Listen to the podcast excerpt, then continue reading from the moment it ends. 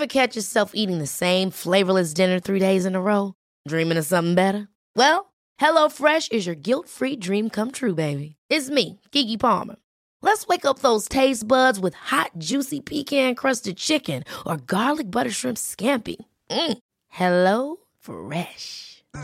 Stop dreaming of all the delicious possibilities and dig in at HelloFresh.com. Let's get this dinner party started. When you're ready to pop the question, the last thing you want to do is second guess the ring. At Bluenile.com, you can design a one of a kind ring with the ease and convenience of shopping online. Choose your diamond and setting. When you find the one, you'll get it delivered right to your door. Go to Bluenile.com and use promo code LISTEN to get $50 off your purchase of $500 or more. That's code LISTEN at Bluenile.com for $50 off your purchase. Bluenile.com code LISTEN.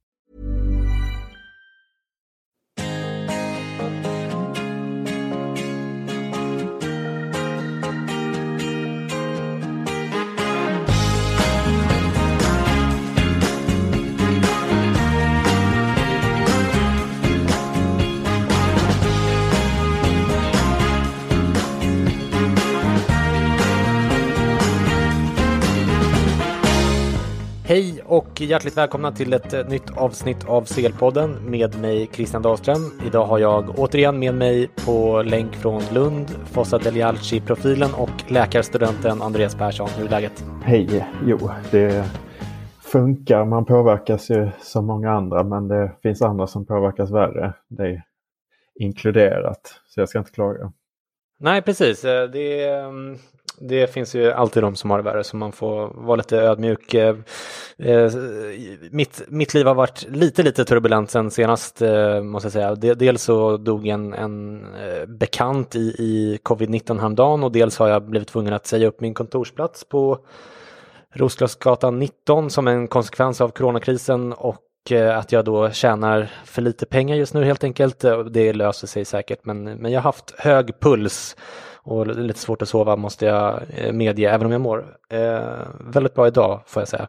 Eh, hur som helst eh, så kommer vi ha ett eh, lite mer lättsamt program idag än senast, även om det programmet fick eh, väldigt mycket bra respons, ska du veta Andreas. så vi kommer att blanda upp lite den här coronarapporteringen med ett par lättsamma segment som jag själv tycker ska bli otroligt roliga måste jag säga. Körschemat idag består nämligen i en eh, lägesavstämning kring läget i fotbolls-Europa med lite notiser från de senaste dagarnas utveckling. Sen kommer vi att köra ett segment där jag och Andreas ska spekulera kring hur mycket olika spelare är värda på transfermarknaden och sen i eh, i Patreon-delen av podden så kommer vi att prata om en om en gammal Champions League-final som vi båda har sett om nu i veckan. Det var väldigt intressant att eh, läsa på lite extra om den historiska kontexten, om eh, Silvio Berlusconis väg till toppen under andra halvan av eh, 1900-talet och inte minst att se själva matchen som var överraskande på många sätt faktiskt. Speltempo, startelvor och annat. Och det, det är finalen 2003 mellan Juventus och Milan. Vi kommer att prata om kulmen på den stora Serie A-eran i Europa. Och ifall ni eh, vill vara med i det segmentet är det bara att bli patroner på patreon.com selpodden. Eh, om ni sätter månadsgräns där så betalar ni bara en futtig dollar i månaden för väldigt mycket mer podd. Ehm, sen Andreas så känner jag att vi eh, även inför det här avsnittet bör lägga in samma brasklapp som inför förra avsnittet att även om du har arbetat i vården under ett par år som sjuksköterska och numera är läkarstudent och jag är civilekonom så är det i första hand en sportpodd av underhållningskaraktär så att allting vi säger ska tas med en nypa salt kring corona och eh, liknande. Så vi, vi, kommer att tillåta oss att spekulera och vi gör inte anspråk på att vara experter. Ehm, det är väl självklart egentligen, men jag tycker att det känns viktigt att understryka ännu en gång, eller hur? Eh, det är på sin plats, ja ehm, för, för min sida för avsnitt kanske det blir lite för mycket ekonomi. Jag menar, det finns många som kan det bättre så att jag ska kommer nog vara lite mer biologi eller lite mer det som, eh, som eh, ett annat perspektiv. Eh, sen vill jag understryka också att det ska bli kul att prata om den här Champions League-finalen 2003 sen. Så inte så, bara som allmosa gentemot dig nu när det går tufft. Eh, om man inte är Patreon tidigare så tycker jag att det har man intresse för italiensk fotboll då är det, det kommer vara kul att snacka om. Så, så kan man säga.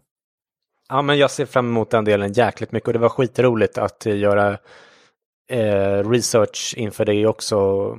Jag känner till en del eh, av historien eh, sen tidigare med eh, Silvio Berlusconi och eh, eh ja, eh, läst en bok som kommer nu eh, eh, i våra populärkulturella tips som jag tänkte att vi skulle köra Eh, innan vi drar igång själva fotbollssegmentet. Men, men eh, den delen i Patreon tror jag att eh, alla som lyssnar kommer att gilla väldigt mycket. Den kommer bli ganska lång idag, kan jag avslöja redan nu. Men som sagt, jag tänkte att vi skulle lätta upp stämningen lite grann med lite eh, populärkulturella tips som man kan ägna sin karantän åt väldigt, väldigt snabbt bara innan vi kommer in på fotbollen.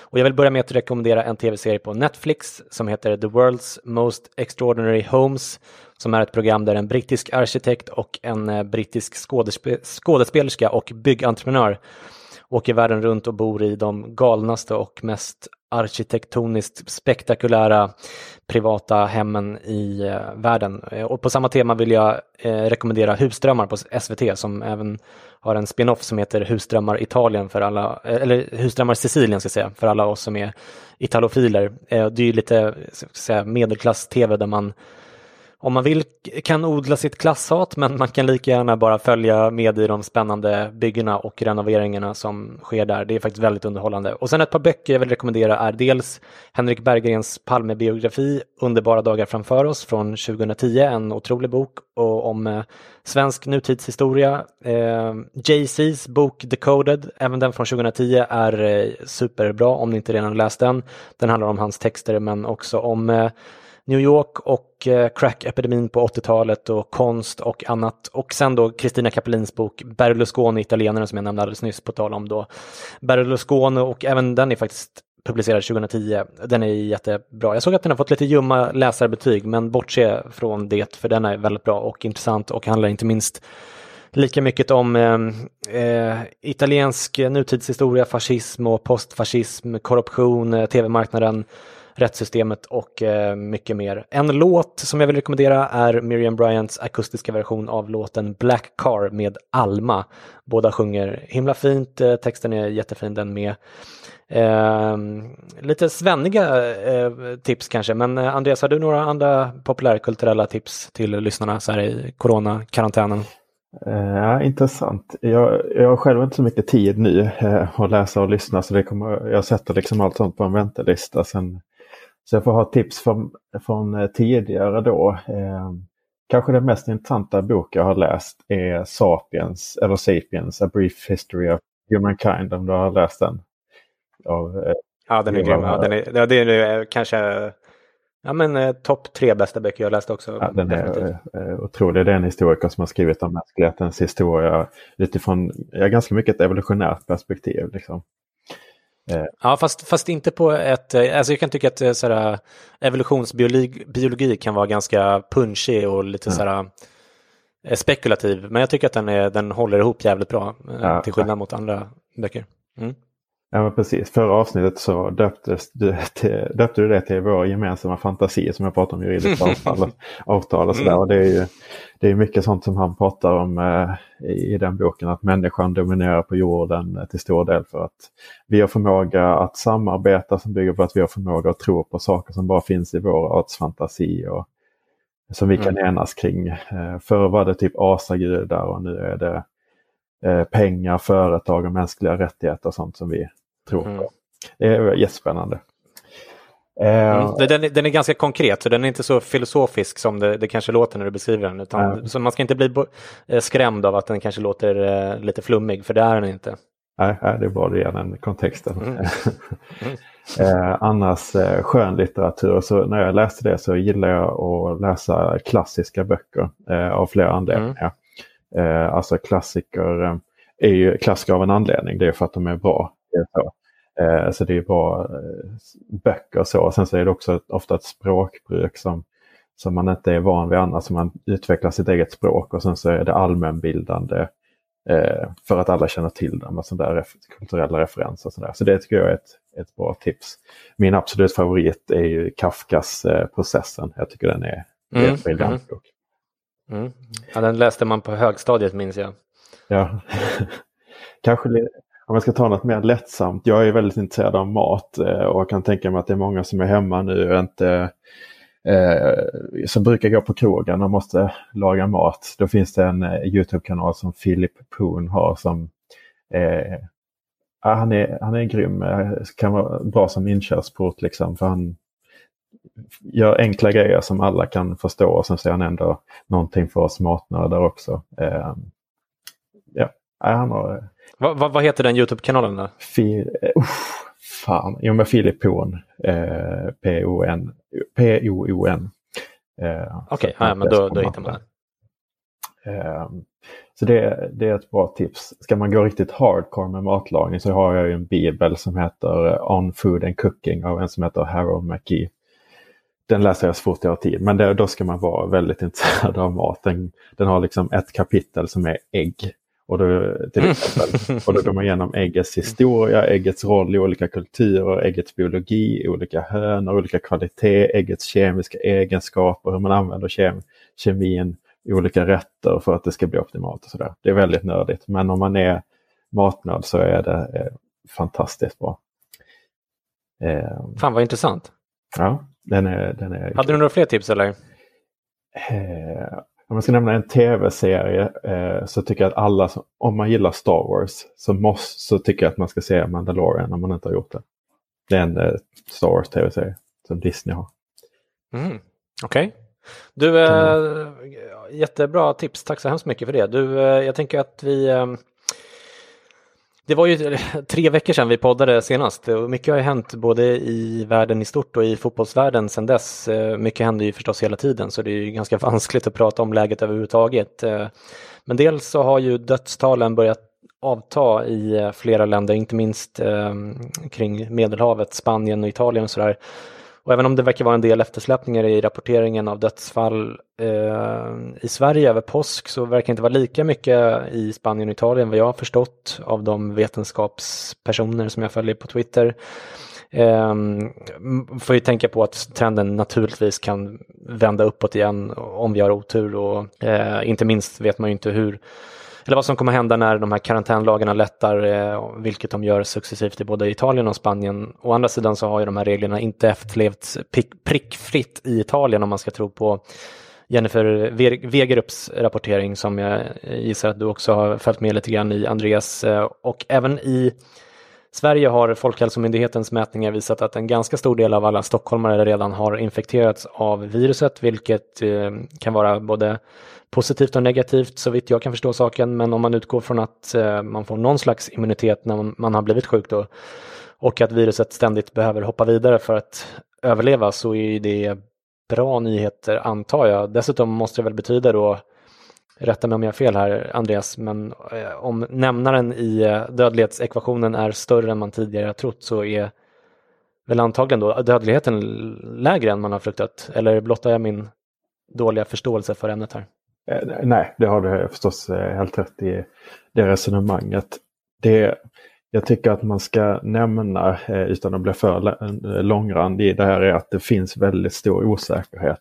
Och den här osäkerheten mm. kommer att spegla sig i ekonomi och, det kommer, eh, och i fotbollen då som följd. Så att, eh, bara kort för att man ska förstå varför det är så osäkert. Så, alltså dödstalen i Italien till exempel, om jag har förstått det rätt, mäts bara mm. på, på sjukhus nu för tiden, alltså inte de som dör i hemmen. Eh, och det är jättemånga variabler som är osäkra vilket gör att uppskattningarna blir väldigt osäkra. Eh, vad mm. händer när det öppnas upp igen? Ja, förmodligen kommer en kraftig ny smittspridning då.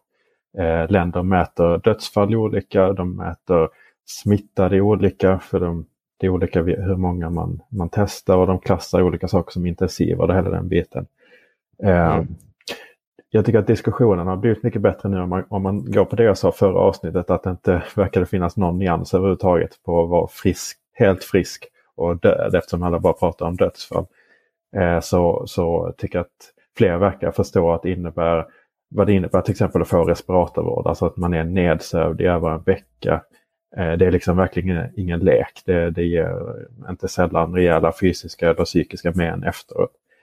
Ehm, men om jag ska lyfta någonting nu som jag kanske tycker att många kanske inte förstår eller insatta i, så är, som bidrar väldigt mycket till den här osäkerheten på hur saker faktiskt är, så är det testning som massproduceras eh, i vissa länder är extremt osäker.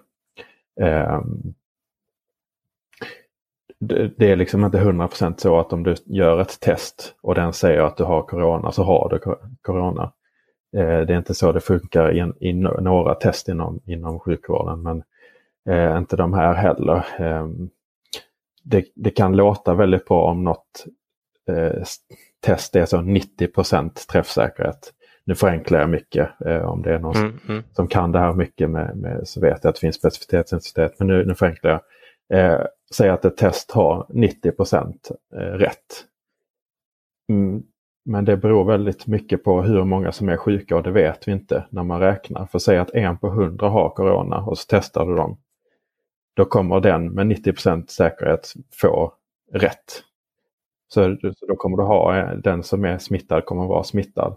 Men 10% av de som är friska, 99, eh, de 99 som är friska, 10% av dem kommer också få, få svar du har corona eftersom det blir fel i 10 av gångerna. Vilket gör att då har du nästan 10 personer som, som inte har corona men får provsvar corona och så har du en som har corona och får provsvar corona. Så det är bara en av elva som blir rätt där. Även om det låter mm. mycket med 90% Så att det finns jättemånga osäkerhetsfaktorer. Det är väl det man ska ta med sig. Mm. Ja men eh, väldigt, väldigt bra eh, sagt. Eh, jag själv har lyssnat eh, mer på ekonomidelen kanske än hälsodelen, även om jag försöker hänga med lite grann där. Det är ju svårare för mig eftersom jag inte har den bakgrundskunskapen som du har. Men om man lyssnar på ekonomipoddar och läser ekonomibloggar och sådär om vad de tror om läget så så är de ju helt överens om att BNP kommer att gå ner, alltså bruttonationalprodukten, den samlade eh, produktionen eh, i, i ett eh, land eller eh, tjänster och produkter totalt sett eh, som man producerar. Eh, och hur kraftigt Eh, är man oense om. Jag såg att regeringens prognos från igår är att BNP går ner 4,2 procent i år med en arbetslöshet på 10 procent.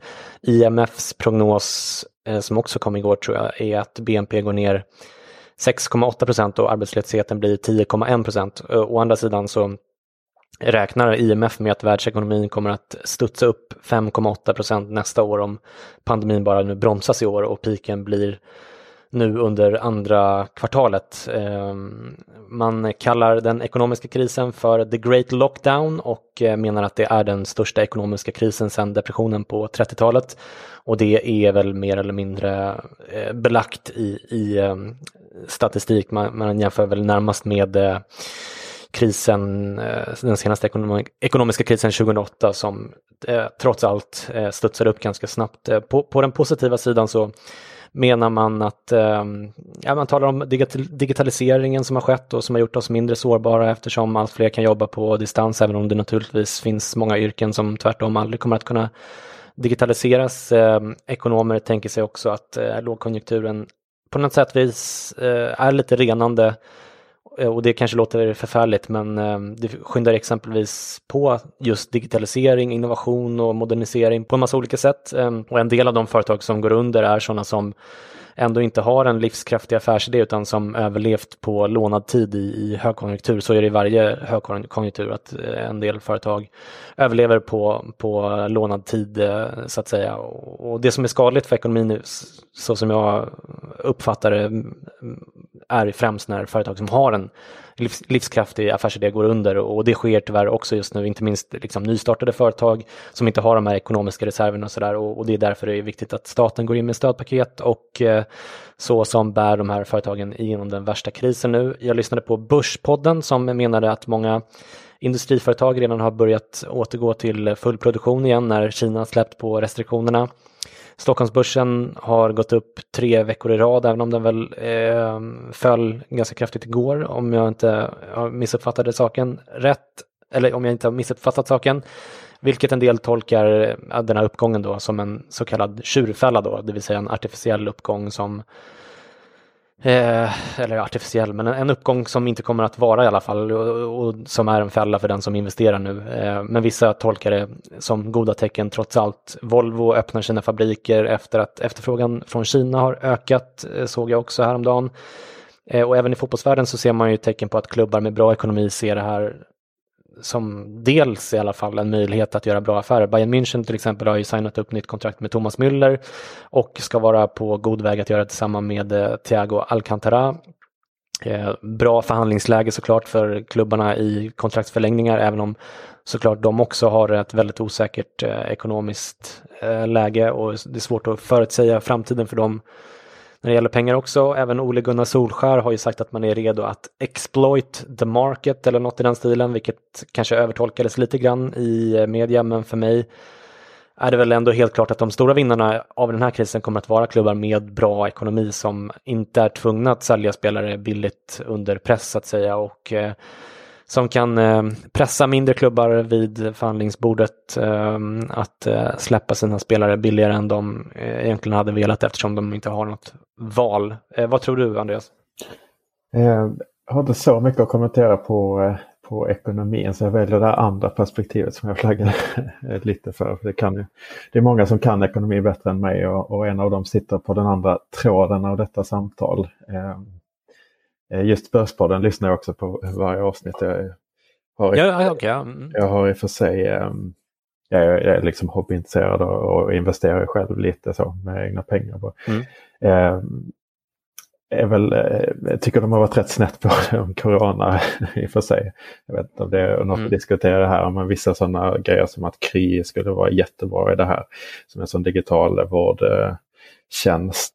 Det, mm det, det, är jag inte helt med på, eh, eller inte alls med på. Och, och liksom hur, mm. så se, de var ändå rätt så sena, framförallt John, på, på att se det här. Jag hade sålt liksom allt, eller väldigt mycket av mitt innehav eh, eh, när han pratade om att det inte skulle bli någonting. Och sen så, eh, så eh, om man jämför med finanskrisen, alltså jag, jag, jag, fattar ju det här ur ett ekonomiskt perspektiv, men jag vill bara ta en annan sida eh, och, och märka lite mm. ord och sånt där. Så jämförde han med finanskraschen 2009 om att då kändes det som att världen skulle gå under. Nu är det bara ett virus. Liksom. Men om man ska bara zooma ut och kolla på hur man formulerar sig så är det liksom att världen går under. Okej, världen går inte under av ett virus heller, men mänskligheten kanske går under om det skulle gå riktigt illa. Liksom. Eh, men, mm. men det som kan hända i en finanskris är ju egentligen att pengar blir värdelösa. Det är ju det absolut värsta, tänker jag. Eh, det, alltså livet ju, kan ju gå vidare ändå. Men det, det får såklart enorma konsekvenser. Men just det här eh, perspektivet på saker är intressant. Jag fattar. Jag, jag, tror, jag tror att han kanske, nu, nu, nu lyssnar inte jag på varje avsnitt av Börspodden, men jag, jag kan tänka mig att han tänker på att den förra finanskrisen var det ju trots allt liksom det finansiella systemet som var, mm. hade inbyggda ja. ganska stora fel som gjorde, gjorde det skakigt. I det här fallet så är det ju, eh, man talar ju om eh, Black Swan och så vidare. Alltså, mm. Den typen av eh, saker som är så pass osannolika att de inte ens går att räkna på på något sätt. Att det liksom, all kunskap finns kvar, det finansiella systemet är förhoppningsvis bättre än det var innan finanskraschen tidigare. Men, men det, det som väl antagligen, eller som kommer vara tvungen att ske nu, eh, vilket du pratade ju i förra avsnittet om att menar, det blir ju mer sannolikt med den här typen av pandemier eh, just mycket på grund av den ekonomiska utvecklingen, att vi reser mer och gör mer affärer med andra länder och är mer eh, renodlade i vad vi, liksom, eh, vad vi tillverkar i olika länder och så vidare. Så vi, vi är beroende av internationell handel. Så att de kom, alltså, det man kommer behöva göra nu då på en massa olika sätt är ju att bygga in eh, alltså den här risken på något sätt. Men, men det, det känns ju ändå eh, ganska straightforward om man jämför med eh, de här ehm, eh, lånen som gavs i främst USA och som paketerades och såldes vidare. Det, det var liksom, ja, det var, något, det var något i det själva ekonomiska systemet som var totalt galet då, som kanske inte på riktigt på samma sätt är nu, eller är du med mig där? Mm, ja, jag, jag förstår helt vad du menar. Eh, och, och, jag väljer att tolka honom på ett visst sätt. Alltså det, eh, jag lyssnar på av en, av en anledning. Jag gillar ju att lyssna på dem. De mm. säger bra grejer. Eh, men det är bara mer för att få ett annat perspektiv. Om man ska, jag ska gå över till fotbollen också. Jag ska inte bli långrandig i det här. Men om man bara kollar utomstående, lite så här, vad är börsen? Alltså, mm. jag köper ju inte för att företag går med vinst. Utan man, jag köper inte ens på förväntad vinst egentligen. Så ser jag på det i alla fall. Utan jag köper på förväntningar jag köper på mina förväntningar av andra människors förväntningar på framtida vinster. I ett Egentligen är det, eller så, så ser jag på det i alla fall. Och jag menar, all, alla andras förväntningar bygger på den här osäkerheten som, som jag har pratat mm. om. Och, och, och då är ju väldigt få epidemiologer eller ens medicinskt kunniga som är på mm. börsen och gör det här. Vilket, ja, vad det är värt med, med all den här osäkerheten som jag inte tycker har blivit speciellt mycket klarare så, så tycker jag att marknaden har gjort den här återhämtningen i, i lite i förskott. Ehm. Mm, ja, men det, det, det, kan ju vara mycket mer. Jag tycker bara eh, en, en, det är en intressant uh, detalj liksom att, att uh, eller ett speciell situation att folk som har störst insyn i epidemier och virus och sjukvård och sånt där. de sitter på eh, kunskap som har ett enormt ekonomiskt värde just nu. Mm. Eh, ja, ska, alltså, man kan ju till och med se det som att du som har liksom, sjukvårdsutbildning och förstår det här bättre än, än gemene man och gemene investerare. Du har fått en, en komparativ fördel här på något mm. sätt bara den senaste tiden som, mm. som är lite intressant, eller hur? Ja, ja verkligen. Jag, så här, normalt sett min strategi är så eh, månadsspara i framförallt globala indexfonder, hela den biten. Det skulle aldrig ge mig på att försöka tajma marknaden men nu har jag gjort det. Nu liksom sålde jag innan. Alltså, så här, paus för mm. det här. Jag vill absolut inte ge, ge ekonomisk rådgivning. Jag gör det bara för, för eget. Men, eh, men, men eh, det, jag känner mig rätt så bekväm med, eller jag känner mig bekväm med att jag har litet övertag där faktiskt. Och kommer liksom trilla in ändå. Det är omöjligt att tajma liksom. Men eh, ja, det, är, det är en spännande grej. Ska, ska jag gå över till fotbollen så... Eh, ja, precis. så eh, jag pratade om det här kring Milan också faktiskt i min senaste eh, avsnitt av Fossa del Jalci som, som jag Att mm. eh, våra cyniska ägare som är hedgefond eh, kanske kan se möjligheter i det här och hugga liksom och dessutom eh, slippa undan Financial Fair Play, att de måste göra undantag som vi pratade i den här podden senast. Mm, exakt, eh, exakt. det är ju många som, eh, som eh, förmodligen är de stora kommer ju dra nytta av det här. De stora kommer bli större. och det är också lite pratade vi om förra avsnittet. Ska man ta ytterligare en annan tanke på det här kring fotbollen så är det om man skulle kunna börja värdera saker annorlunda. Alltså hur man ser på, på hela fotbollsindustrin. Liksom ta supportrar till exempel. Eh, vad blir matcher nu när de spelas eh, utan publik över tid? Eh, går det att motivera höga löner? Kommer det här, alltså, är det här en lyxkonsumtion både för de som går och ser matcherna och, och så vidare? har man råd med det här med sjunkande BNP? Mm. Eh, kan man liksom stanna upp och fråga sig vad det som är grunden till fotbollen, liksom, eh, att det har blivit stort, det är fansen i början. Kan man, eh, från början kan man liksom omvärdera det. Eh, för, för mig som supporter, om man säger så, fotbollen har inte blivit ett dugg mer intressant, glädjande eller eh, någonting sånt med den ökade ekonomiska omsättningen som har skett snabbt under de senaste åren. Eh, Eh, eh, biljetterna och tröjorna dessutom blivit dyrare men liksom rent, visst det, det, är bättre fotboll för att alla fotbollsspelare får bättre förutsättningar hela den biten. Men, men just den parametern är ganska liten för mig. Som, ja, den är ju marginell. Vi ska ju prata om finalen 2003 eh, mm. i Patreon-delen och det, det, var en av de sakerna som slog en där. Fan vad Alltså, riktigt, alltså, det är klart att man förstod att det var bra fotboll men eh, alltså, det var även ganska högt tempo och så vidare. Men vi ska inte spoila det eh, nu. Eh, men jag, jag, jag, sen så tror jag att jag... Ah, förlåt. Nej, nej, men på samma sätt så gör det mig ingenting då om de negativt ifall fotbollen nu skulle tvingas omsätta betydligt mindre pengar efter det här. Alltså supportrarna i sig skulle inte påverkas av det. Eh, om inte fotbollsklubbar går i konkurs såklart. Ehm, så det är lite mer att man kan vända på det. För mig är det en förhoppning liksom, att hela industrin, att, att spelare liksom har gått och blivit verklighetsfrånvända med astronomiska summor. Många har inte råd att gå på matcher. Tävlingsbalansen är väldigt rubbad så att matcher är mindre och mindre spännande. Eh, det måste skapas fler. Nu skapas en ny europeisk turnering för att skillnaderna är så stora. Eh, det är ganska många tror jag som inte gillar den här utvecklingen egentligen. Men ändå fortsätter man att konsumera för man, man älskar ju fotboll. Eh, men man kanske ändå, om man skulle kunna ta det här tillfället i akt och tänka om. Selling a little or a lot?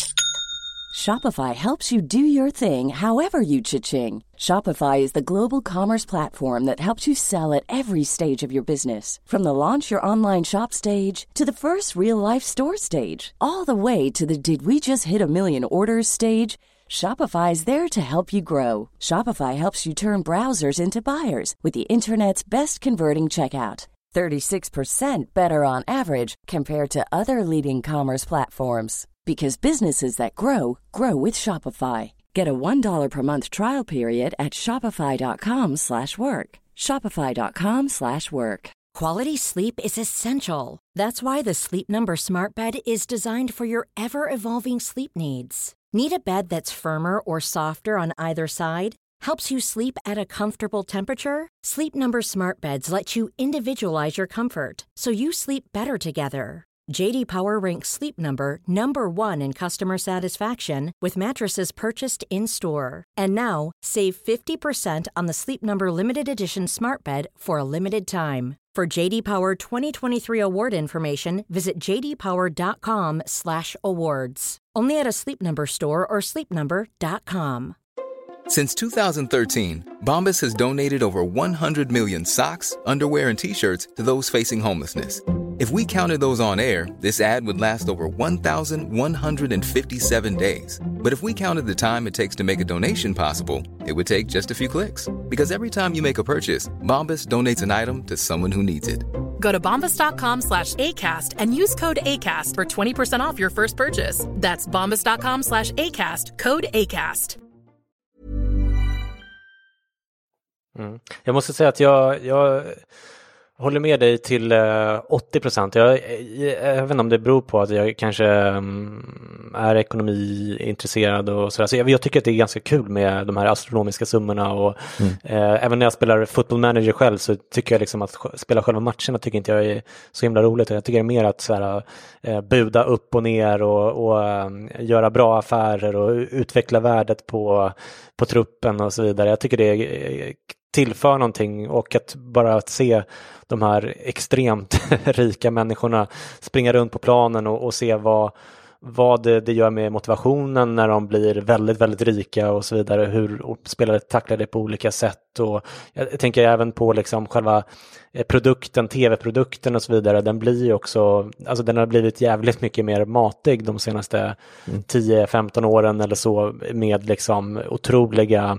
studiosatsningar eh, och, och eh, liksom stadion, alltså titta på Vanda Metropolitan som är otroligt coolt som ett ufo. Alltså, jag är ändå kanske snäppet mer positiv mm. än du om, om jag ska försöka skapa li lite dynamik här. Men, ja, men i grund och botten ja. så, så är jag nog med på din eh, Erik Niva-eska spaning om att, att eh, det, kanske, det kanske kan vara välgörande också om man, om, alltså jag menar, eh, Ja, ja, men jag, jag, är helt med. på Det är viktigt inspel och man är, jag är lite delad i det också. Det, det tillför ju någonting till fotbollen att det är så mycket pengar. Alltså det tillför intresse i sig självt.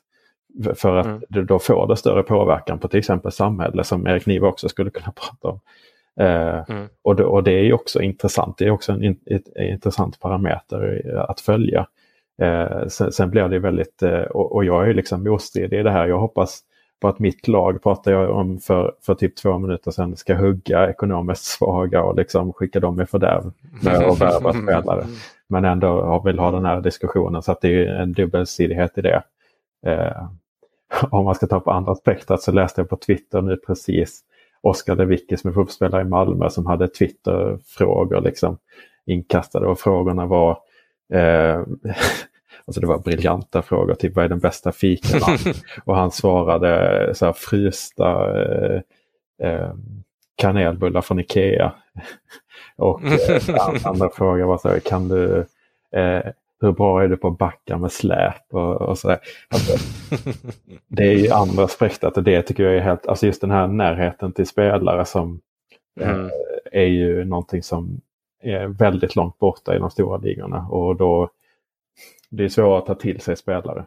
Eh, Absolut, nej men, nej, men det, det håller jag med om. Och, och återigen, det, det, det, tycker jag Alltså jag älskar den typen av eh, eh, eh, fenomen som du pratar om här, som, eh, när han får prata om hur duktig han är på att backa med släp och så vidare. Och, å andra sidan kan det också vara lite coolt med människor som är lite att man kan gå och se liksom, eh, jag minns när, jag var, när Brasilien var här för ganska många år sedan så var Neymar, kunde man gå liksom och kolla på träningen med dem och se bara den här eh, liksom utomjordiskt eh, kända och eh, rika personen som eh, trots allt står där i in flesh and blood och så vidare. Mm. Så Eh, och, och jag, en sak som slog mig när jag läste den här boken som jag har tipsat om i podden för länge sedan, som heter The, Ball, The Ball is round, som är så här, ja, men, komplett historisk eh, översikt över fotbollen på typ 700-800 sidor och sånt där.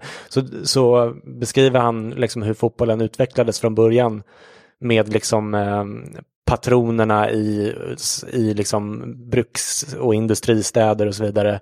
Eh, och eh, alltså, alltså det var väldigt kommersialiserat redan från början. Spelarna gjorde reklam för eh, liksom eh, ägarens produkter och hade en massa reklamdealar med liksom tuggummitillverkare och till och med cigarettmärken och allt möjligt. Så, så bara fick lite grann av eh, min, eh, min bild av, eh, av att fotbollen har utvecklats från en liksom någon slags ideell romantisk grund till ett liksom kommersiellt monster som till exempel Erik Niva liksom ofta försöker få det till. Det, det är ju inte riktigt sant heller.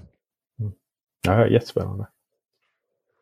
Du, eh, jag tänker vi ska komma in på 10 000 kronors frågan eh, nu eh, om när ligorna ska starta igen. Eh, vi har ju Bundesligalagen som tydligen har börjat träna igen och siktar på en start i början av eh, maj redan. Italien talar man nu om slutet av maj för både semifinalerna i Coppa Italia och eh, eh omstart i Serie A. Vilket man har fått okej okay på från hälsomyndigheten i Italien. Premier League och La Liga talar väl fortfarande om juni. Eh, men allt det här är ju eh, olika grader av spekulation från deras sida förstås. Eh, Gerald Gaug som är vetenskaplig rådgivare åt Angela Merkel gick ju ut häromdagen och sa att man inte kommer att kunna spela med publik på väldigt länge. Citat, det kommer definitivt vara så här i flera månader till. Det kan ta upp till ett och ett halvt år. Eh, slutcitat. Eh, en amerikansk eh, epidemiolog som heter eh, Zach Binney eh, nämnde i The Times också 18 månader eller till dess att ett eh, vaccin finns eh, innan man kan ha fulla arenor igen. Han skrev, eller han sa så här, min egen översättning. Även om du har riktigt låg samhällsspridning tar det bara ett fåtal personer i den mängden på 60 000 för att risken ska uppstå för något mycket betydande händer. Som vetenskapsman säger jag inte gärna att, någon, att jag någonsin att någonting är 100% säkert. Eh, men jag är så nära 100% som jag någonsin har varit nu på att vi inte kan återvända till arenor med full kapacitet förrän vi har fått ett vaccin. Punkt. Min bästa gissning är 18 månader. Det kan vara lite mer, det kan vara lite mindre. Slutcitat. Eh, och igår skrev eh, flera brittiska källor att Premier League nu lutar mer åt att trots allt stänga igen ligan den 30 juni. The Mirrors John Cross skrev på Twitter att Fifa och PFA eh, spelarorganisationen tror jag va, vill förlänga spelarkontrakten till eh, säsongen är färdigspelad men att jurister menar att brittisk avtalsrätt kan sätta stopp för det här. Jag tycker det låter väldigt konstigt men eh, många lag vill tydligen trots allt sätta 30 juni som slutdatum oavsett. The Times anger att det är en majoritet av klubbarna som vill avsluta medan Daily Mirror och eh, en hel del andra källor uppger istället nio klubbar av eh, 20 då. Och The Guardian anger att minst 14 klubbar måste vara för förslaget för att det ska gå igenom. Vad, vad tänker du om allt det här, Andreas? Eh, vad jag tror eh, så tror jag inte att eh, den här säsongen kommer att spelas klart. Eh, och då, då lyfts argumentet, eh, det finns sportslig såklart också, men att man pratar om att det finns ehm, eh, alldeles för mycket pengar som går förlorade om det inte skulle ske. Mm. Eh, men jag tycker inte att, eller så här, för mig går inte det argumentet att ställa mot biologi som, som eh, det rör sig om här med viruset. Då. Eh, det kan ställas mot andra intressen som till exempel att eh, franska supportrar gått ut och vädjat om att inte starta ligan förrän det finns fans på arenorna. Eh, där finns en intressekonflikt och då kan man fråga sig vem är fotbollen för, till för? Är det fansen på arenan? Eller är det till de som tittar på tv? Eh, och alla pengar som finns kring det. Eh, där tror jag tveklöst att pengarna kommer vinna liksom och att ligorna kommer dra igång. Oh ja, oh ja. Men, men om du ska liksom, eh, ställ, det går liksom inte att ställa det mot biologi för att alltså, biologi begränsar vår ekonomi jättemycket hela tiden. Men vi kanske inte tänker på det för att det är en del av vår vardag. Men vi hade inte behövt, eh, om vi inte hade behövt gå i pension på grund av att eh, biologisk ålder tar ut sin rätt, då hade samhället tjänat jättemycket pengar. Eh, eller om man inte kan jobba för att man är fysiskt psykiskt sjuk, kostar jättemycket pengar för samhället. Eh, om mm. vi inte hade behövt sova så hade man kunnat jobba mycket mer, eh, tjänat mycket mer pengar. Eh, alltså om du har en naturkatastrof så, så påverkar ju det såklart eh, ekonomin. Det är ingen som säger så här, ja men tsunamin kommer inte ske eftersom det skulle kosta alldeles för mycket pengar för, för samhället. Eh, eller när Nej, men alltså, alltså, eh, biologin kommer att, att, påverka i vilken takt vi kan spela matcher. Eh, det är helt klart. Men om vi nu förutsätter att det finns, eh, ja, men vi kommer kunna spela så här, så här många matcher, det kommer visa sig.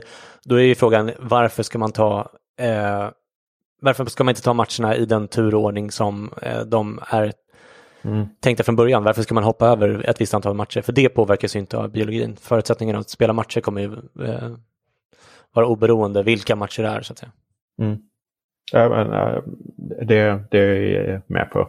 Eh, att det, sen tror jag att man kommer göra ett bokslut liksom, och, och börja en ny säsong. Men det behöver inte vara så. Tänk så börjar man om typ ett år med att fortsätta den här säsongen. Alltså man ska dra det väldigt långt. Eh, men eh, ja, Ja, nej men eh, jag, jag, tycker att det är, alltså nu låter det som att fler och fler klubbar lutar åt det här eh, ändå, men jag, jag, jag, tror det när jag ser det faktiskt. Jag tycker det låter väldigt eh, eh, märkligt. Jag tänker mig att många, framförallt mindre klubbar, är extremt beroende av de här tv-pengarna som de, som jag förstått det, fått i utbetalt förskott och då ska de vara tvungna att betala tillbaka det och ehm, eh, de som redan har då extremt dålig likviditet, vad ska de göra då? Det finns en massa säsongsbiljetter som folk har betalat för som då måste återbetalas. Det finns en massa sponsordealar som gäller, ja en del gäller ju såklart även nästa säsong också. Ehm, men de som bara gäller den här säsongen ska fullföljas och även de som gäller över nästa säsong måste ju då skrivas ner eftersom de sponsorerna då eh, blir av med med exponeringar som de har betalt för redan och så vidare. Så jag tycker att det låter väldigt konstigt. Men du, om vi, vi äm, tänker på bara ta själva tanken att spela utan publik då, så är det ändå äm, rätt mycket folk på samma ställe även om man spelar utan publik. Enligt The Guardian så krävs det ungefär 240 personer på plats för att genomföra en fotbollsmatch i högsta ligorna. Förutom spelare och ledare så krävs vakter och kameramän och domare och så vidare. Eh, och så har man ju sett att eh, eh flera ultrasgrupper i Frankrike som du eh, nämnde, Andreas, uppmanat ligan att inte dra igång utan publik. Eh, men att de själv, själva då förstod att det sannolikt kommer att bli så när fotbollen väl drar igång. Samtidigt så ehm, kan ju även då som sagt fotboll utan publik innebära problem. Vi såg exempelvis då hur tusentals supportrar samlades utanför Paris Arena i deras stängda match eh, i, det var sista omgången i Champions League som spelades. Och fotboll innebär ju också en skaderisk för spelarna då som kan belasta sjukvårdssystemet sådär. Så att det måste ju ändå lugna ner sig ganska bra för att eh, det ska gå att motivera och dra igång fotbollen även utan publik eller tänker jag galet där med. Eh, nej, det gör det inte. Och jag, bara för att sammanfatta det som var min poäng förra gången, var, eller förra frågan var mm. bara att liksom, eh, man kan inte använda ekonomi mot biologi. Sen oavsett hur säsongerna kommer att se ut, det, det är en annan fråga som man kan diskutera. Eh, men mm, okay, right. men eh, man kan inte säga att ja, men det kommer kosta alldeles så mycket pengar att inte spela fotboll. Om vi bara säger inte spela fotboll. Nej, nej, nej. nej, nej, nej, nej, nej. Vi, är, vi är med där. Ja, fint. Mm. men, Eh, jag håller med dig i stort. Sen kanske inte just fotboll är så belastande för den typen av, av sjukvård som krävs för, för corona. Det, det är inte så många operationer som kräver sövning som då innefattar de läkare och vårdpersonal som, som behövs i intensivvården annars. Eh, mm. Visst, man kan behöva lite röntgen och sånt där, men det kanske man kan strunta i eh, om, man ska, om man är i en krissituation. Mycket av de röntgen är nog liksom för att man kan. Men eh, eh visst, det står i och för sig ambulanser på plats vid matcher och sånt där. Det, det är en viss resurskrävande. Eh, för, visst resurskrävande för sjukvård. Men överkomligt ändå. Ja, men, men det stora problemet är nog lite det som vi pratade om förra programmet. Är att eh, det svårigheten blir att hålla spelarna isolerade så att de inte blir sjuka. Eh, och, och dra på sig viruset för det vidare. Eh, det kommer bli problematiskt att resa liksom, ur smittosynpunkt till olika ställen och sånt där. Så det är nog mer de grejerna som kommer att vara klurigare eh, ur att starta fotboll. Ur, perspektivet att starta fotboll. Sen om man ska fortsätta den här diskussionen om, om fansen, eh, om man lyssnar på dem. De, de skulle kunna vara eh, av åsikten att de hellre vill ha eh, fotboll överhuvudtaget så de har någonting att titta på. Eh, hellre mm. än att faktiskt vara på läktarna. Men om nu supportrarna i Frankrike har gått ihop och är enade eh, i att de inte vill det. Mm, då är frågan hur ska man värdera det i, i beslutet man tar när man ska börja. Var, varför... Fast alltså, nu, nu, nu får man väl ändå, eh, alltså de som har gått ihop till 45 supportergrupper, det är, eh, vad kan det röra sig om, ett, ett tiotusentals, liksom ett par tiotusental personer kanske totalt max. Mm. Alltså, vi har ju talat tidigare om ultrasgrupper och deras inflytande och så vidare, men ska man göra någon slags liksom eh, konsekvens konsekvensetisk eh, analys, eller vad man ska säga, så är det ju ändå liksom, det här är en global sport där mm. liksom, eh, vad blir det, ja, men, minst 90-95 procent av all, all eh, liksom, tittning på matcherna sker ju ändå från tv och en stor del i, ja, men, i Premier League är vi liksom i princip all Alltså det är väldigt stor andel är ju från utomlands om man ser det till det stora hela liksom. Så jag, jag, jag, jag vet inte om jag om jag bryr mig så mycket. Alltså jag tycker snarare i sådana fall att, eh, alltså vi fick ju se en del matcher utan publik på tv och jag tänkte nog innan att ja, skitsamma, jag, det, bara vi får se lite fotboll så är jag nöjd. Men, men det var ändå lite, ja, det var, det var ändå lite, lite sämre än jag trodde. Att det kanske är snarare det som gör att man mm. Ja, men det, ska spela om. Det, det, tänkte jag också, också komma till. Men, men om man bara ställer sig frågan varför spelar man fotboll från första början så är det för att folk, fans, bryr sig. Eh, mm. Sen har ju den fotbollsindustri som finns idag sprungit ifrån sportarna och blivit global. Eh, och, mm. och, man tar väldigt liten hänsyn till de fansen som är på plats. Eh, men eh, jag menar, jag tycker bara pratas lite, lite om det. det. Varför ska man liksom starta och spela fotboll om grundet till intresse inte finns där? Eh, sen blir det såklart en konflikt. Jag, menar, jag tycker att en säsongskortsinnehavare på plats har mer att säga till om eh, som är i mm. Italien mm. och ser eh, än mig liksom, som åker ner till Italien och ser några enstaka matcher på år, resten på tv. Mm. Eh, men sen är det ju det som du säger att det är en global angelägenhet nu. Eh, mm. Så man måste ta in all, alla som bryr sig. Så även om supporterna på plats kanske är en större faktor för mig, tycker jag, så, så bör man ju ta eh, helheten i, i beaktande. Ja, och sen, alltså förlåt, men vad vet vi egentligen om eh, liksom enigheten i de här supportergrupperna också? Alltså min bild är att det ofta liksom eh, är ett, liksom, som i alla andra mänskliga grupper så är det är liksom ofta ett gäng som är lite mer högljudda som får sin vilja igenom. Jag såg till exempel i Tyskland så var någon klubb där börjar sälja platt, alltså så att de eh, klistrar upp eh, supporternas ansikten på på stolarna på arenan och det har blivit en jättesuccé. Jag, menar, så jag tror inte att bilden är så superklar och tydlig att alla ultras eller liksom trogna ma matchgående supportrar i de olika ligorna tycker att det är en dålig idé att dra igång. Jag, jag, jag Nej, det, ja, det, heller. Jag kan för, fransk fotboll för dåligt men vad jag har förstått så är det just den här franska grejen är att där är det en enighet i alla lag. Liksom, som man, eh, som man har eh, kommit fram till att man inte vill spela. Det är någon slags uppror som man har, man har skrivit. Ehm, för mig är det lite så här. Frågan är, ser man fotboll som en rörelse och som en samlingspunkt och hela den biten. Då ska man inte börja förrän det finns fans på plats. Ser man det som en underhållningsindustri, eh, vilket jag är lite allergisk mot för att det, finns, det är så mycket annat som finns i fotboll förutom underhållning. Men om man ser det som en underhållningsindustri mm eh, så, så bör det vara konsumenternas intresse som styr. Eh, och både konsumenter som är på plats på arenan och de som sitter i tv-soffor. Eh, sen kan man fråga sig liksom hur, som du var lite inne på, konsumenternas intresse i tv-soffor påverkas av månader med fotboll utan stämning på läktarna.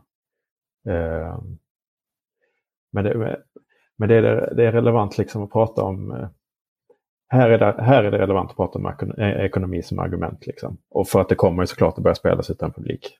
alltså, mm. om ja, ja, gud, ja, absolut. Så kommer ju den sidan med mest pengar vinna. Så, så är det ju. Mm. Men, men, om man glider ifrån ämnet lite kort så, så, även i Frankrike så har det också deras president eh, Macron eh, gått ut och pratat med väldigt stora ord här i dagarna om humanism. Att man kanske ska stryka alla skulder till afrikanska länder eftersom de är utsatta i det här läget. Eh, alltså det är ju en väldigt det är en, det är en plats eh, eller en tid här och nu där många Eh, letar efter väldigt stora åtgärder. Jag menar så att Timbro i Sverige som är så marknadsliberal och pratar om eh, och jag har även sett motsvarigheter utomlands som jag tyvärr inte kommer ihåg namnet på. Men de pratar om medborgarlön och, och andra saker mm. som skulle vara liksom väldigt radikala vänsteridéer normalt sett. Mm. Så att det, mm. det, det sker diskussioner om väldigt stora förändringar i samhället. så att Sen kanske det inte landar i någonting, det, det kan ju mycket väl vara så. Men jag skulle vilja se lite samma diskussion i, i mm. En sån lite, eh, inte jätteradikal idé men ändå, det är ju Adriano Galliani, Milans ex-boss, gick ut eh, häromdagen och, och föreslog att man helt enkelt skulle börja spela vår-höstsäsonger istället för höst-vår mm. i Italien. Alltså att man då spelar klart säsongen i, alltså den här säsongen, innevarande säsong i höst och sen börjar man eh, nästa säsong i februari, mars någonting eller vad det nu kan bli. Och, eh, Claudio Ranieri eh, gick ut och sa att han gillade den här idén och eh, jag tycker faktiskt inte heller att det låter så himla dumt spontant. Galliani menade då att man kan spela eh, kvällsmatcher i juli då i Italien för att undvika värmen. Eh, och jag menar, kvällsmatcher är ju liksom dubbelt så roliga att se som, som dagsmatcher tycker jag. Mm. Ehm, och så, men då tänker jag i och för sig, det blir väl problem med EM och VM ändå, på, alltså, gissar jag. Men vad, vad tänker du om eh, den här idén i grunden? Just det, det blir problem med EM som ska spelas nästa år. VM blir det ju bra då i och med att det ska spelas på vintern. Eh, mm. Där i, Qatar. Jo, men det, men det är ju bara en gång. Det, ja, nästa precis. VM ska ja. väl spelas på sommaren antar jag. verkligen. Eh, så här, det är lätt att sitta i norra Italien som Galliani gör och säga så här. Eh, även om det, hade varit, det är ännu lättare att säga det i norra Europa. Men det, är, det går att spela på sommaren i norra Italien. Eh, det är riktigt varmt men på kvällen fantastiska kvällsmatcher. Då hade det kunnat funka. Sen, och det är liksom fruktansvärt kallt eh, vet vi som har stått på San Siro i, i december, januari. Det, mm, mm, det finns ju ett intresse där av att, eh, av att spela fotboll när det är varmt och, och i grunden så känns det, alltså man vill ju spela fotboll på sommaren. För att det är, mm. det är ju så, det känns ju som att fotbollen hör hemma där. Liksom. Eh, mm. Det hade ju varit mäktigt i sig om, om Sverige först är unika med sin coronastrategi. Eh, hela liksom, världen kommer att ta över sen och sen så mm tar man också allsvenskans eh, fotbollssäsong nu vår höst. Det har varit mäktigt. Mm. Ja, precis. Men eh, jag tänker att det borde väl ändå funka om man kör liksom nio matcher. Borde väl funka i, i södra Italien också, va? eller? Ja, det gör det säkert. De får ha och sen så eh, kanske man kan lägga fler matcher i norra Italien under sommar halvåret eh, också i så fall. Jag tycker att jag tycker spontant gillade jag idén eftersom jag gillar kvällsmatcher och eh, ja, det var, det var lite eh, fri, fri, fritt tänkande från Galliani där. Eh, ett annat förslag, eh, på tal om det här med att starta matcher nu då, det är som Claudio Ranier också var ute och pratade om, det är att man tillfälligt då utökar antalet byten till fem per match för att minska skaderisken. Och det tycker jag låter ganska rimligt, en alltså, pragmatisk lösning där man lagar efter läge så att säga. Vad tycker du? Spontant gillar jag inte det för det känns liksom ännu mer på låtsas utöver att spelschemat liksom redan är, är knasigt och inga supportrar, otränade spelare och så vidare. Det, det är alla mm. ingredienser för en försäsongsmatch. Ingen publik, halvtränade spelare och sen så bara massa byten. Eh, men eh, men här, om man tror att eh, det minskar skaderisken så varför inte? Jag vill eh, sällan säga emot Claudio Ranieri heller. Nej, så är det.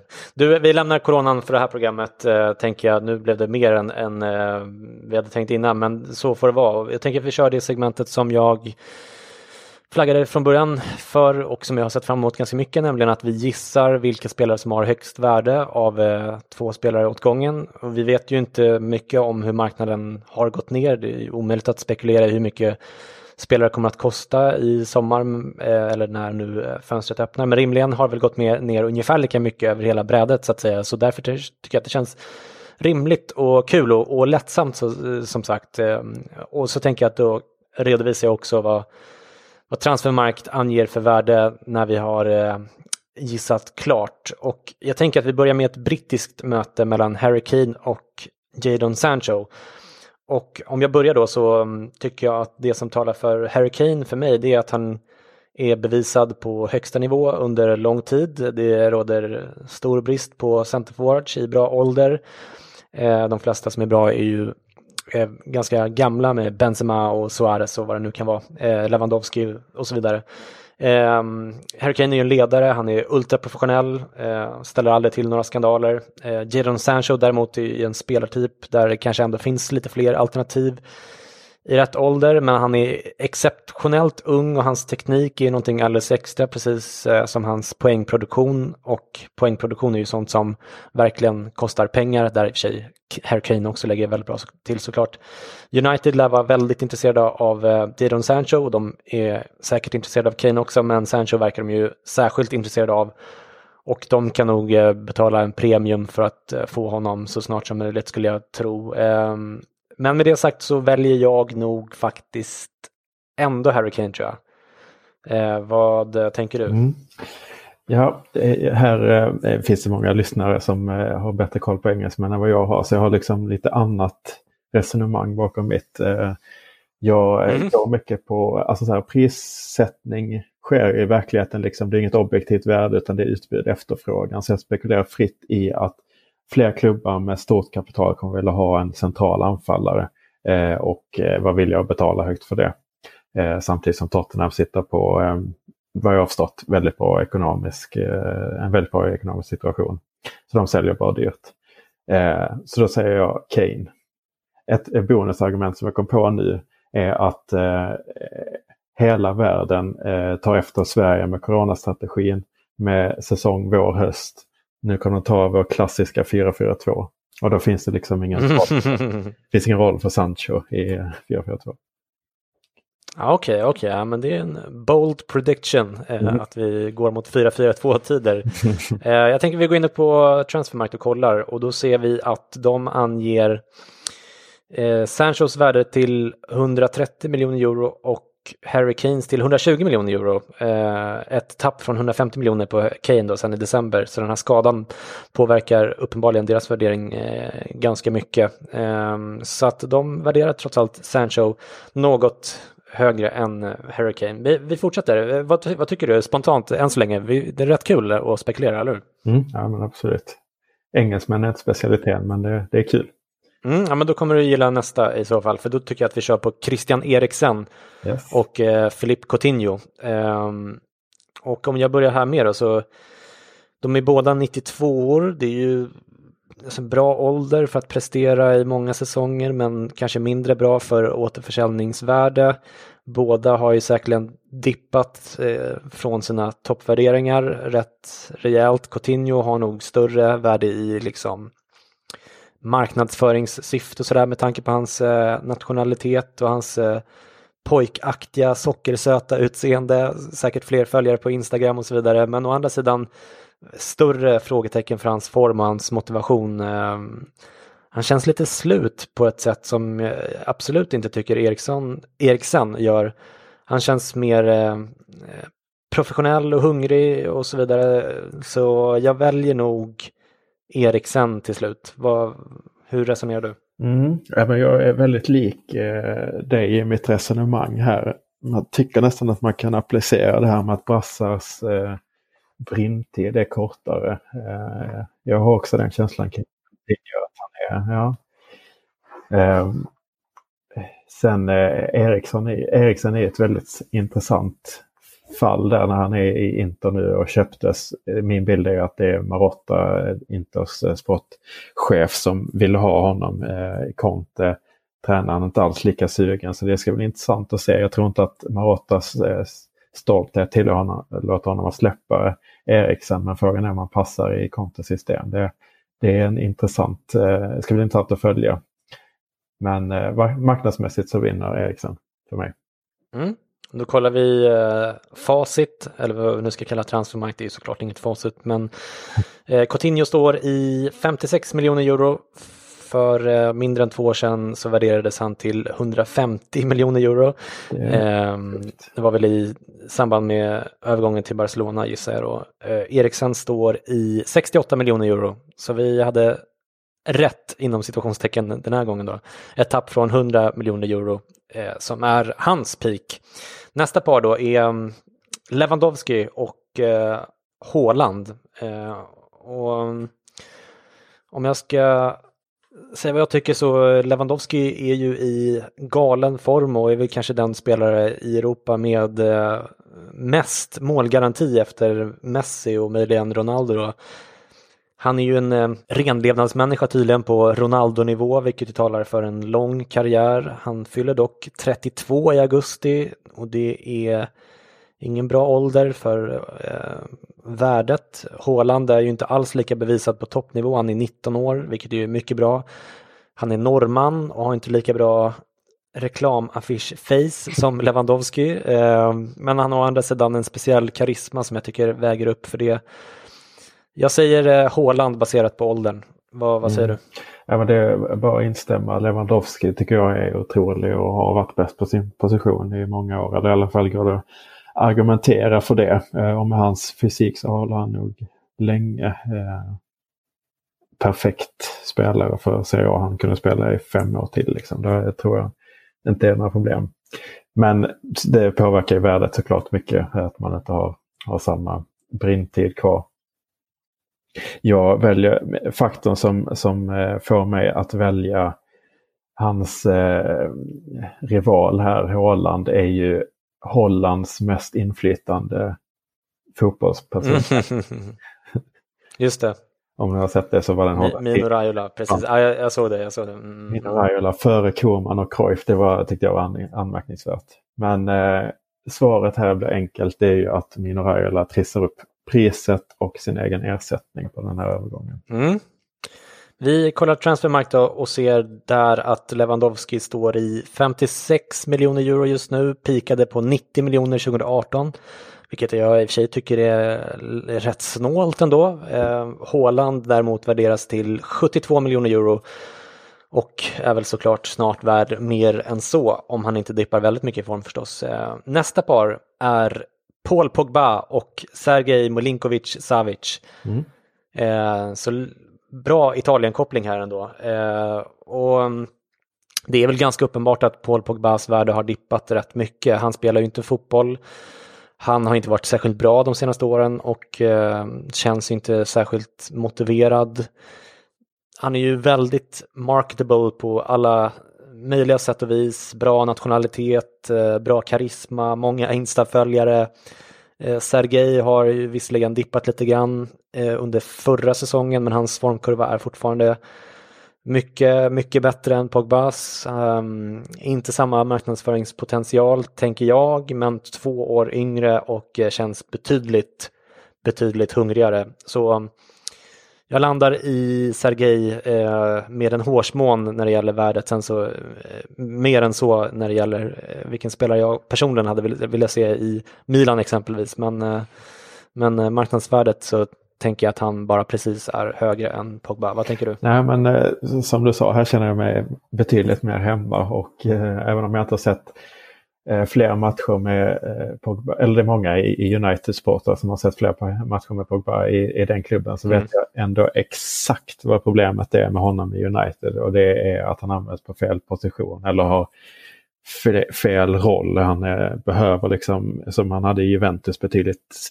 tydligare direktiv och, och liksom inte ha samma utrymme för kreativitet utan använda alla hans fantastiska egenskaper men att det ska vara styrt för han klarar inte av det själv.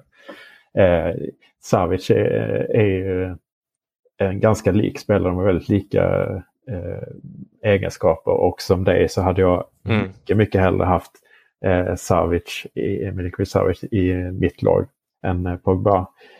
Eh, jag landar också att han är värd lite, lite mer. Det som väger upp för Savic är hans mentalitet som jag tycker Pogba saknar.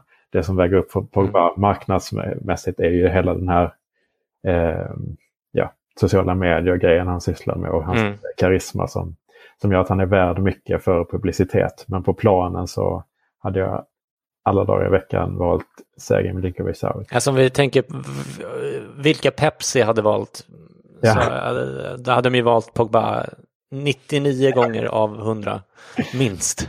Ja. Han kanske till och med är ett face för Pepsi när jag tänker efter. Det, det, det är han säkert. Man kan ju se det framför sig i alla fall. Ja, lätt, absolut. Sen så en, en, en, eh, en dimension som jag inte tänkte på men som jag tycker talar för Sergej också, det är ju lönen. Alltså Pogba har, har gissningsvis väldigt mycket högre löneanspråk och det påverkar ju sjukt mycket. Eh, vi ser på um, Transfermarkt då. Då ser jag att Sergej värderas till 64 eh, miljoner euro, en dipp från hans högsta värde på 90 miljoner. Pogba värderas fortfarande till 80 miljoner euro, eh, vilket jag tror är för högt och han har droppat bara lite grann från 100 miljoner euro. Mm. Vad, vad, tänker du om det spontant, lite snabbt? Alltså egentligen, jag vill inte dissa Pogba för mycket för att det är en spelare som jag tror att många kommer ha nytta av om de värvar honom och använder honom rätt. Om han får rätt roll i laget så jag tror han kan bli en av världens bästa spelare på den rollen. Inget snack om det. Eh, men det är ändå det är häpnadsväckande att, att eh, värdet inte sjunker när prestationerna inte har varit där. Mm. Jag, jag, kan tänka mig att det kommer att sjunka framöver, att det kanske bara inte är riktigt, ja. riktigt uppdaterat alla gånger. Um, om vi ska köra någon från La Liga då så får vi med även spanska ligan. Jag tänker att vi kör eh, Griezmann mot eh, Joao Felix.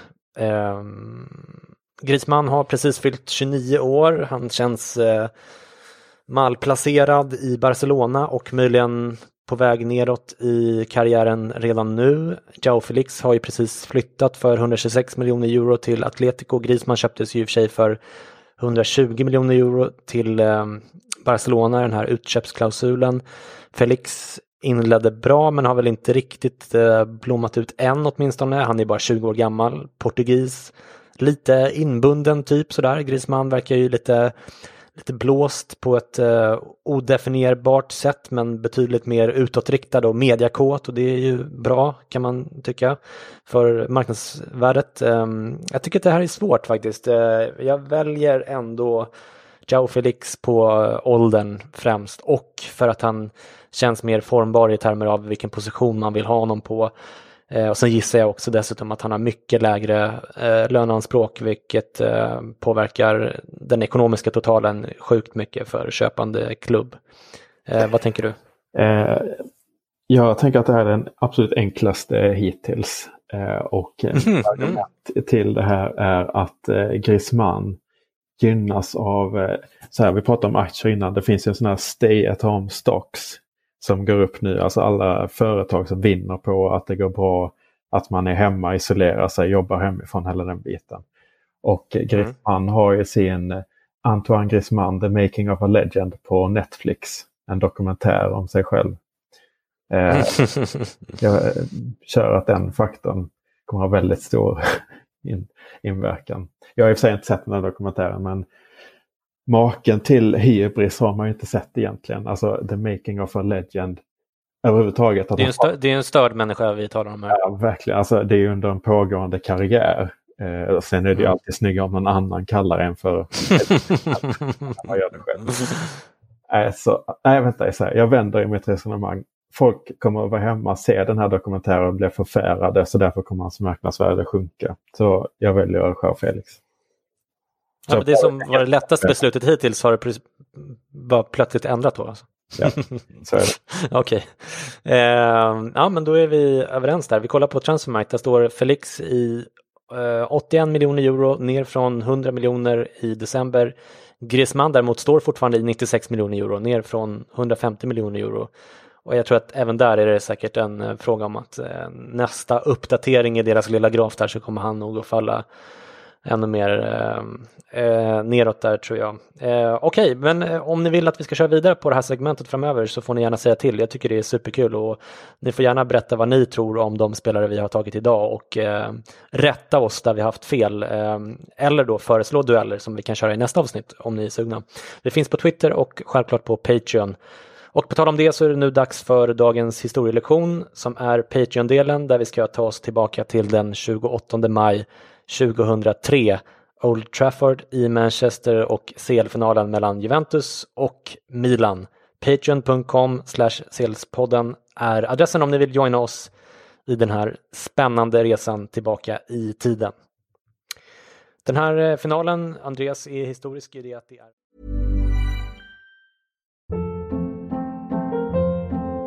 Hold up. What was that? Boring. No flavor. That was as bad as those leftovers you ate all week. Kiki Palmer here, and it's time to say hello to something fresh and guilt-free. Hello Fresh. Jazz up dinner with pecan-crusted chicken or garlic butter shrimp scampi. Now that's music to my mouth. Hello Fresh. Let's get this dinner party started. Discover all the delicious possibilities at hellofresh.com.